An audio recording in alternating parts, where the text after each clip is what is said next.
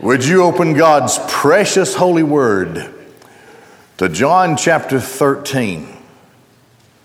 How our Lord Christ is reclining at the table with his in the upper room with his disciples. It is Thursday night before his crucifixion the next morning. Scant hours are left.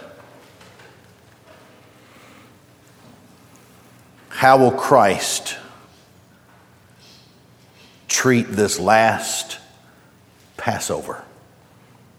Literally, there, were, there have been Passovers since then, but this was the last Passover. Christ would be offered as the Lamb of God. The focus here in John's account is primarily on two disciples Judas and Simon Peter in this passage that we're looking at today. This is Christ's farewell address to his disciples. His discourse will continue. We're going, God willing, we'll complete John 13 here. Next time it goes into John 14 and his farewell continues. Let not your heart be troubled. Believe in God. Believe in me. In my Father's house are many dwelling places. I go and prepare a place for you. And if I go and prepare a place for you, I'll come again, and receive you to myself, so that where I am, there you may be also. It's a beautiful farewell address to his disciples. And it starts here in this text, not just yet. So let's look at this. Christ, of course, is talking about a traitor among the group. John 13 begins about two lines in with the beautiful declaration that Christ, having loved his own, loves us to the end, loves them to the end. The foundation of the whole thing is the love of Christ for his true disciples. There is a contrast. Christ makes that contrast himself here in this passage. I do not speak about all of you. You're not all bad. You're not all counterfeits. One of you is, but not all of you. I love this.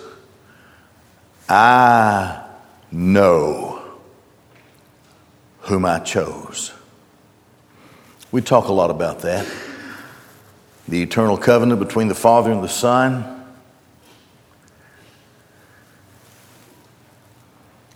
The elect being the gift of the Father from the Son, and the Son accepting the gift as the only begotten Son, even to the death on the cross, that we might,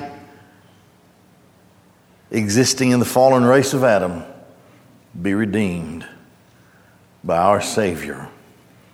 He would redeem His own. Again, Christ declares the sovereign grace of God. I know whom I chose. Now, this is a fragile group of guys. They are concerned about the conspiracy that has been formed against Jesus. The very powerful leadership of Judaism, of the Jews, unlikely allies, Herodians, Sadducees, Pharisees, all these scribes, they all have come together, agreeing together that Christ, that Jesus of Nazareth, must be killed. He must be put to death. So, They have been careful along with Christ. Matter of fact, Christ, a little earlier, you remember, withdrew up to Ephraim. He went to another place a few miles outside of Jerusalem, awaiting the time when he would go in as Passover and then be offered on the cross. these guys would be filled with doubt sometimes in the hours to come, fear, fragile in the presence of one another because everything seems different here.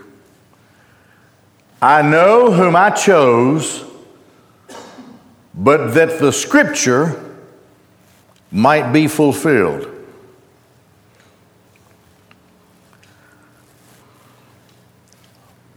By the next morning,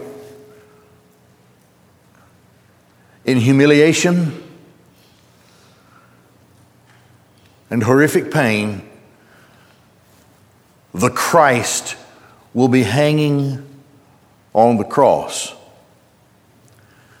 These men have invested everything into the ministry of Jesus of Nazareth. They have declared within themselves, all but one, that he is the Christ, the Son of God. They have declared his deity. They have acknowledged to Christ and publicly that Jesus of Nazareth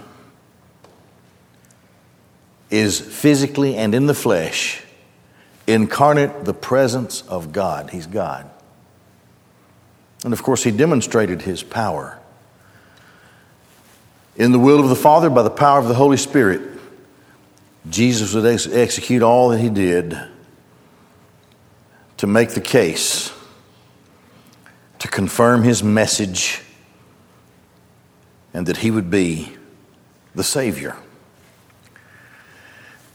So, Christ essentially here is saying to these 12, I do not want you to think that I am the victim of anyone here. I am not the victim, I am in charge. I know exactly what's going on. What is happening and what will happen is no mistake. It is not the power of others that will have overwhelmed me. I don't want you to think that. I know whom I have chosen, but that the scripture may be fulfilled. In other words, every scripture must be fulfilled, and He is the only one who can fulfill those messianic prophecies, only Christ. And so he quotes Psalm 41 The one eating my bread lifted up his heel against me. So Christ continues From this time, I am telling you before it comes to pass, so that you should believe when it comes to pass that I am He. I don't want you to be shaken by what you're going to see. I don't want you to be afraid or be filled with doubt. And I don't want you to think that I have suffered a loss. I'm in control. That's what Christ is saying. The scriptures will be fulfilled. And there was this scripture of a traitor who would betray the Christ of God, one seated at the table eating like the others were eating. I'm telling you this before it happens, so that when it happens, you will believe that I'm He. I know the scriptures. He's the author and finisher of our faith. He authored the scriptures, delivers the scriptures, fulfills the, fulfills the scriptures. And in the course of time, in the whole context of the events that will happen into the time of his resurrection, Christ says, so that you should believe when it comes to pass that I am He. There are 12 of them. There is about to be visibly, demonstrably, a monumental failure on behalf of one of the 12. They don't know this yet.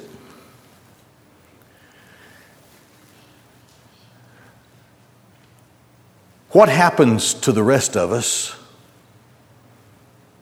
when one of us is proven to be counterfeit? Sins grievously and brings, apparently brings shame to the very gospel which we preach. What happens? Listen. Truly, truly, I say to you, the one receiving any I shall send receives me. The one now receiving me receives the one having sent me. So Jesus says to those who are the eleven who will remain, Your commission will stand. Our group will be shaken, but I'm in control. John chapter 6. Verse 70. We saw it, we've already studied it. Jesus said, I've chosen you 12, and one of you is a devil. Why did Judas do what he did? Because he's a devil. And in the Greek text, the verb is estin, and it's in the present active. That means it's always. That doesn't mean that Judas was saved and then lost. No, he was always a devil an adversary of Christ.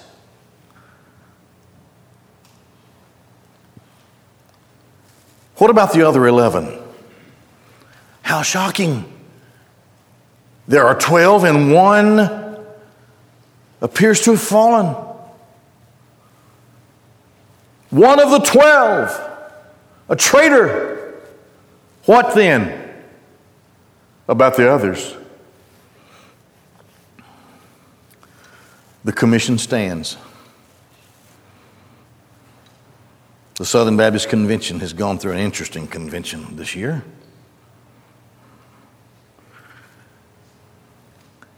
And the word interesting is always used by people who have tongue in cheek. In other words, an old Arab curse is, May your children live in interesting times.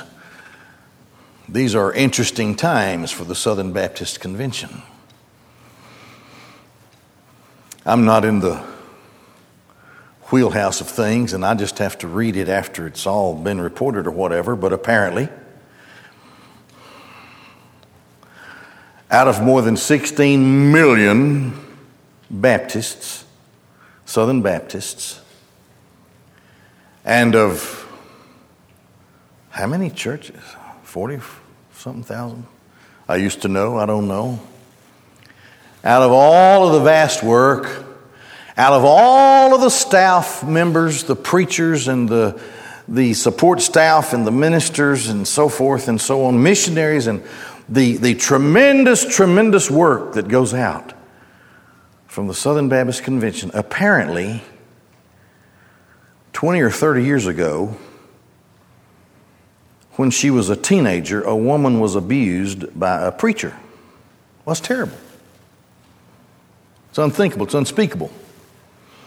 Here's what should happen we're, we're autonomous churches, we don't have a hierarchy. We don't owe anybody anything except to the Lord through who we are as a local church. That's it. When a problem like that arises, it is expected biblically that the local church takes care of it, disciplines, makes the appropriate reports, whatever. But I don't know, 20, 30 years after the fact, as I understand it, this woman comes forward, and then others come forward, and other youth pastors and pastors and all that apparently have been inappropriate at some point in time. And the whole Southern Baptist Convention comes under condemnation because of this, when really it's a local church problem. It's just if something like that happens here, the church will need to deal biblically with the problem. And the New Testament has the rules with which to follow. And we're shaken. What happens? Oh no. The pastor's fallen from his lofty position. The staff member, the ministry's fallen from his position. What about the rest of us? The commission still stands. We are shaken. We're hurt.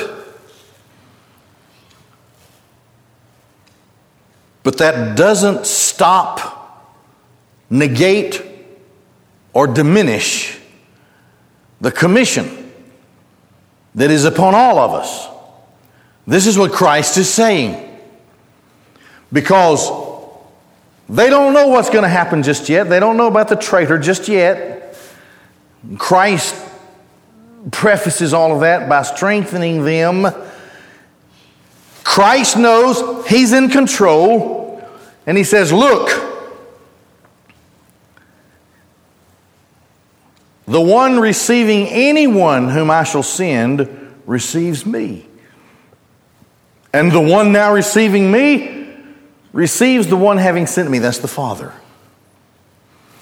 Let's put it this way under the commission of Christ, which is incumbent upon every believer.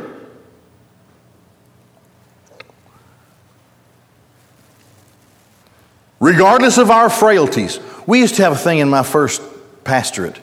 We called it Shy Man's Visitation. we had this big brochure about the church, had plan of salvation and all this kind of stuff. And this was about the only way that I could get about 90% of the church to visit. Pull quickly up into the driveway. Open your car door. Run as fast as you can. Put the brochure behind the screen door and don't close the door of your car so that you can run and jump back in the car and leave before anybody comes to the door. That was Shy Man's visitation. Y'all know. You got to get them where you can get them, right? You have to fight the battle with the warriors God gave you. And it was, you know, these visitation programs, you have to re- retool them all along. You can't just keep going. But here's the deal we all have our frailties, we have our shortcomings. And we can't all do it the same way, but we are all under the same commission. And regardless of frailties within ourselves or regardless of failures of those around us, the commission is never diminished in our lives. It stays the same. And we have to understand this still and always until we are caught up and caught away. It is always this if we go in Jesus' name, and they receive us, they're receiving Christ. They're receiving the Father. And listen, when we come, God comes. That's a powerful statement that Jesus makes. They're about to be shaken. One of us is going to fall, apparently. But listen to me, your commission will stand. There are going to be failures, there are going to be counterfeits. It's interesting to me that the book that leads into the Revelation, which carries us through to the end of the age of the church and into the tribulation, and then from there into the new heaven and new earth, it's interesting that the doorway to the Revelation is the book of Jude, which is nothing more than a tremendous warning of counterfeit Christians and false teachers. The church has been plagued with it the whole time. People who are not really real in Christ. But they were a, they were a devil from the beginning. I have my own checklist, and I'll see how far off I was when the Lord comes. No, I don't.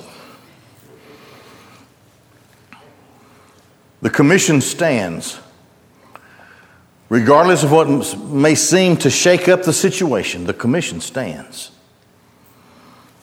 And it still will always be that when you go in my name, I am with you. God is with you. The Father is with you. To receive you is to receive me and to receive the one who has sent me. So Christ prepares them. Having said these things, Jesus was troubled in spirit.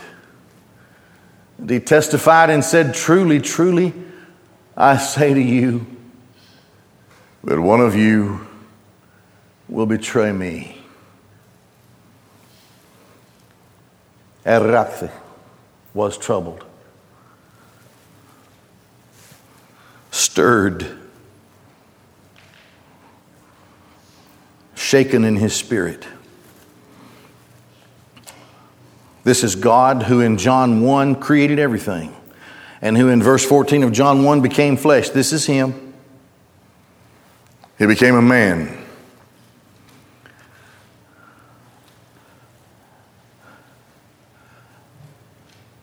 And the God man, Jesus Christ, there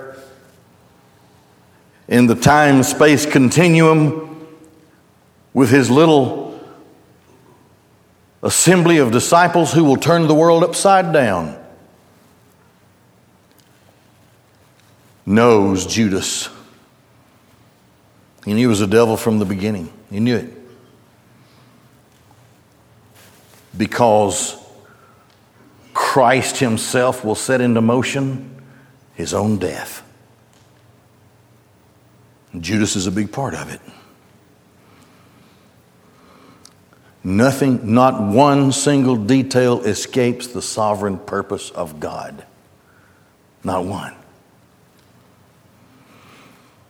Troubled, stirred. We saw that word earlier when he raised, as he was, as he raised Lazarus. When he wept before calling Lazarus, for he was troubled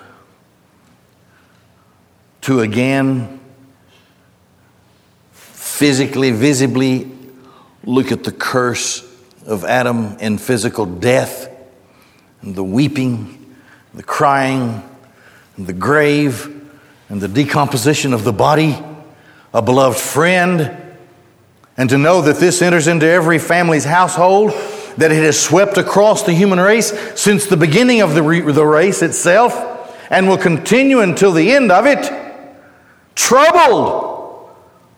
God Himself. You remember I told you He asked Eve, Woman, what have you done? Now, troubled. Because sitting at the ta- table with him, Jesus Christ knew that one of these twelve, who had been with him for these three years, was about to go out into an eternal night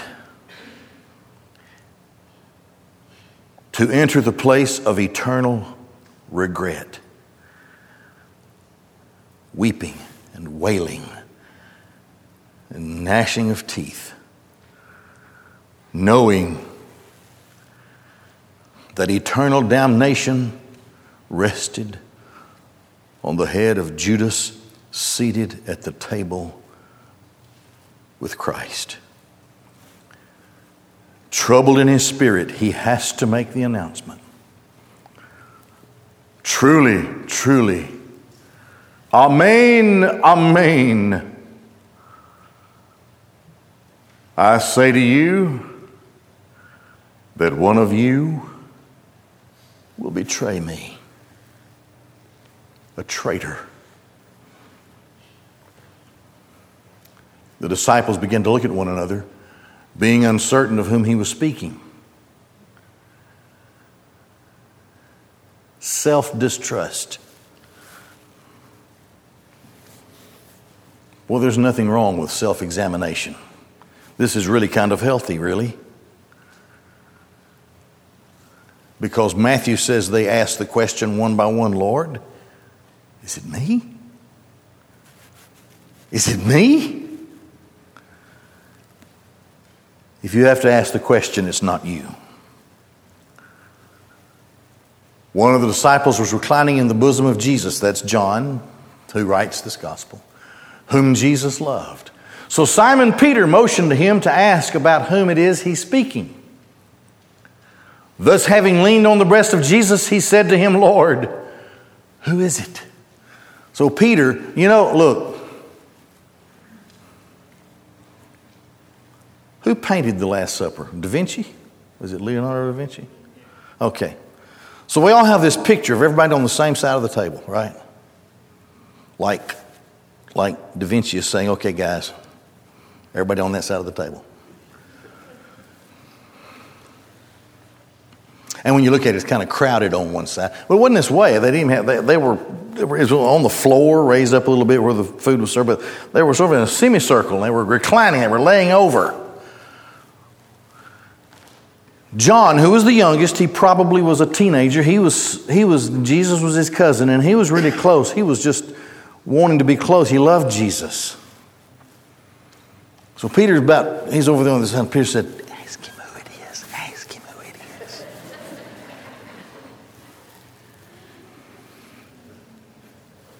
So he said, Lord, who is it?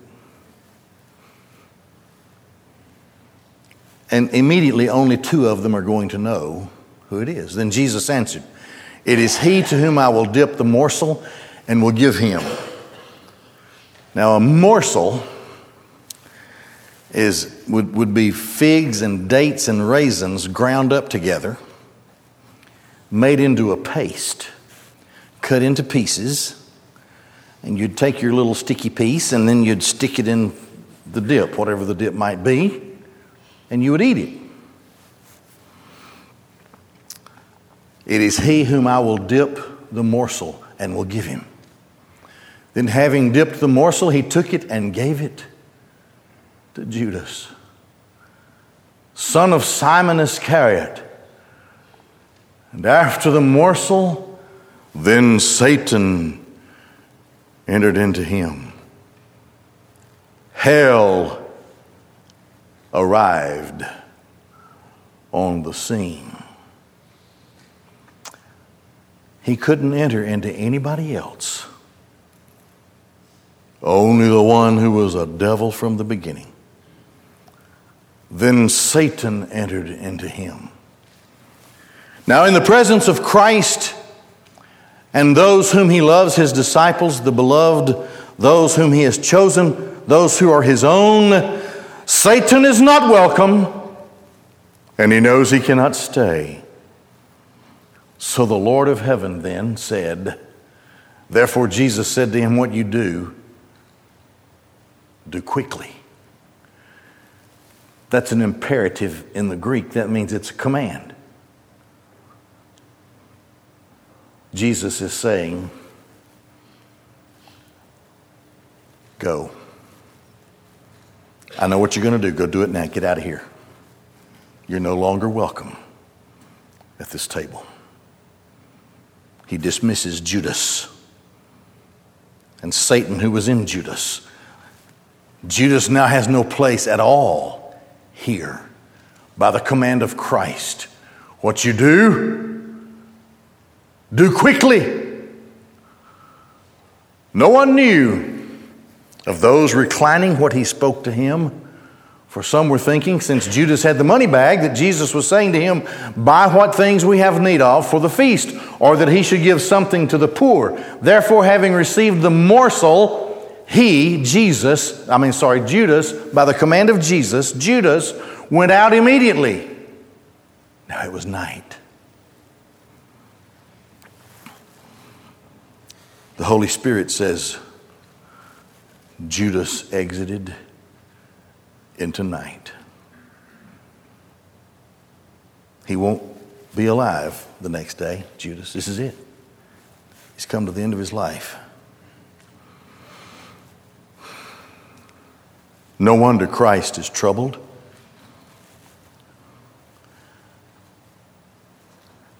At the great white throne, some infinitely glorious and ominous day, In the second resurrection, the resurrection unto damnation, there will be many there who will have served as counterfeit Christians. And when they died, they went into the night, never to know the day again. The place to which they are consigned is called the outer darkness. No light at all, blindness, horror, forever. Now it was night. There's nothing worse than to think of someone who exits into eternal darkness. Nothing. Well, when he had gone out, it's almost like Jesus was relieved. Therefore, when he had gone out, Jesus said, Now has the Son of Man been glorified. And God has been glorified in him. If God is glorified in him, God will also glorify him in himself and will glorify him immediately. The Son of God here is glorified as being the only begotten Son of God.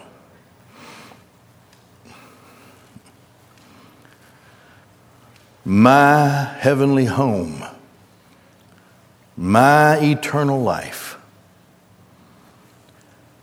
the eternal blessings of heaven, the grand reunion of friends and family and saints of God and angels, the unfallen ones, await me because the Son of God was glorified on the cross.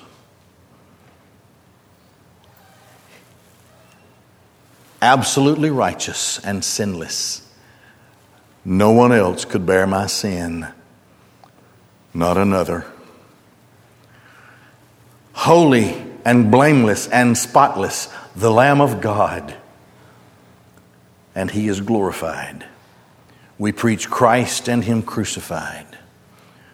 We highly lift up the cross because on that cross, Christ paid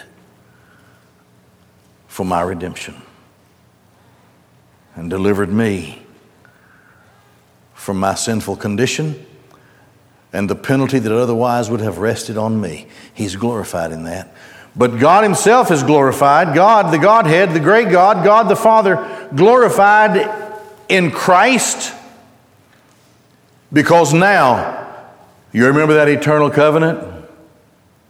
Not one will be lost, not a one.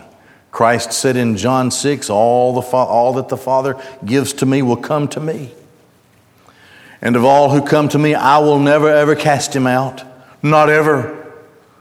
This is the will of the one who sent me, that of all he has given me, I will not lose one, but raise him up at the last day. Now it's about to happen. The devil was kicked out of the room. Christ now speaks to his own. In a spiritual sense, I'm at this table. Now the Son of Man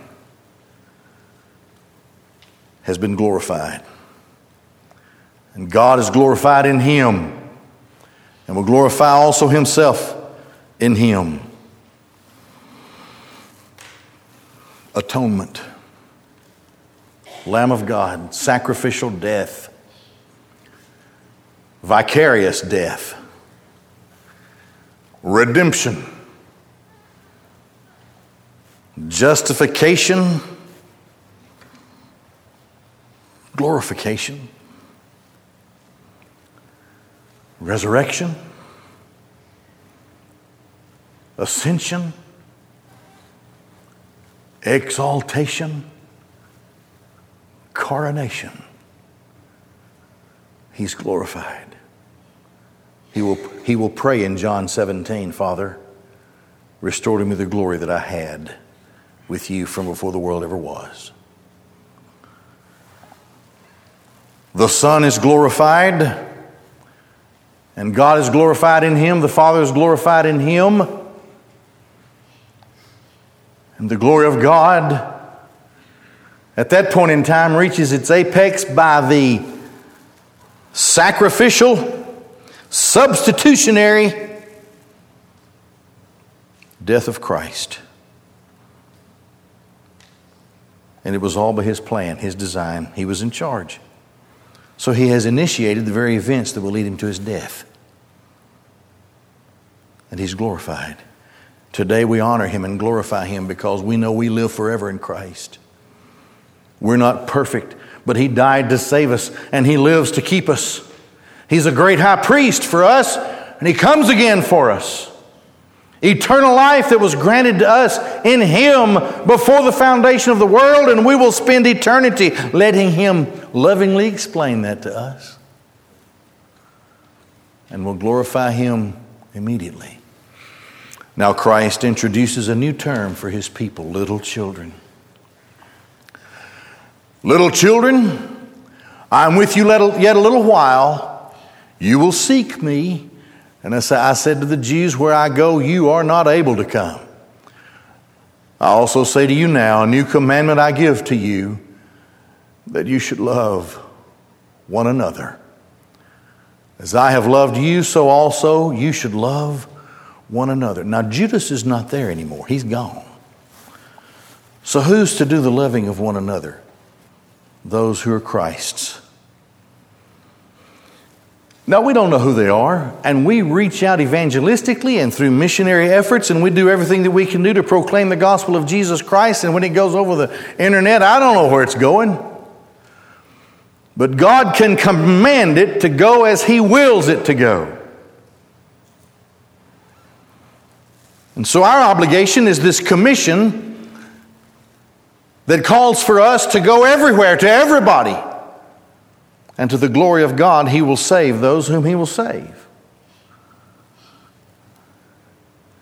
That's God's business. That's not my business. And so, this church, for example,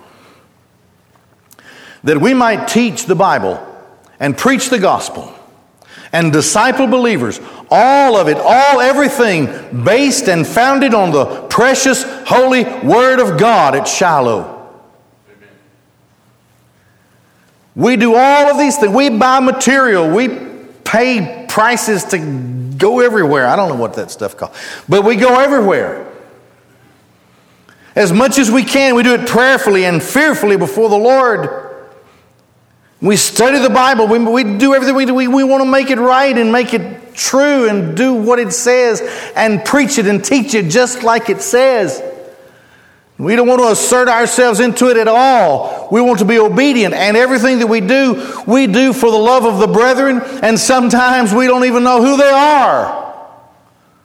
God does. And when one of us hurts, we all hurt. One of us, when one of us has a need, we all have a need. And we love one another. This is how the world knows that we are the disciples of Christ because we love one another. We love His own, and this whole thing is based on the love of Christ. Having loved His own, He loved them to the end. That's how this whole thing starts. As I have loved you, so also you should love one another. By this, all will know that you are my disciples if you have love among one another.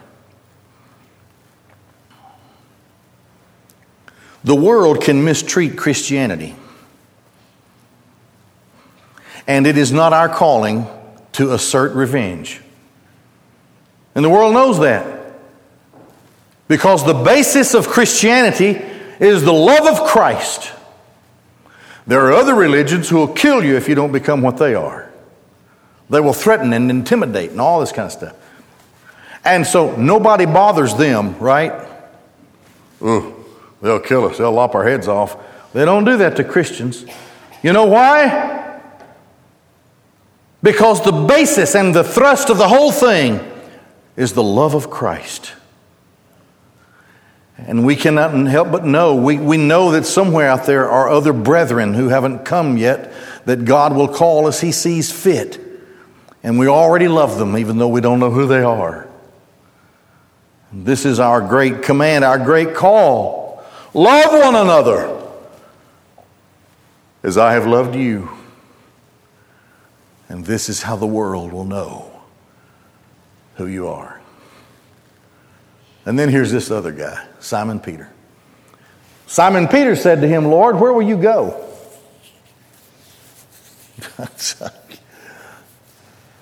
Jesus answered him, Where I go, you are not able now to follow me. However, you will follow afterward. Peter said to him, Lord, see, some people just can't handle that. We can't do what the Lord does. Lord, why am I not able to follow you? I will lay down my life for you. Jesus answered, I love this. Well, not to love it, but I love it anyway. You're going to lay down your life for me? Truly, truly, I say to you, the rooster will not crow until you will deny me three times. Christ and only Christ, the only begotten Son of God, can walk the path that leads to the cross and to the sacrifice of crucifixion. Only Christ is the Lamb of God. Nobody else can do that. There's nothing I can add to that. Only Christ. You can't follow me. You're not able to do what I'm going to do. The only begotten Son of God is the one who has come to do this work. And he puts Peter in his place. Let's stop there. You bow your heads and close your eyes? Jesus Christ is the Son of God. And he came into this world to save sinners. Only God can reveal to you your need for Christ. I can preach to you. I can tell you the old, old story, but only God can call you to Christ. And when He does, you'll know it. You will know it. If you would come to Christ today,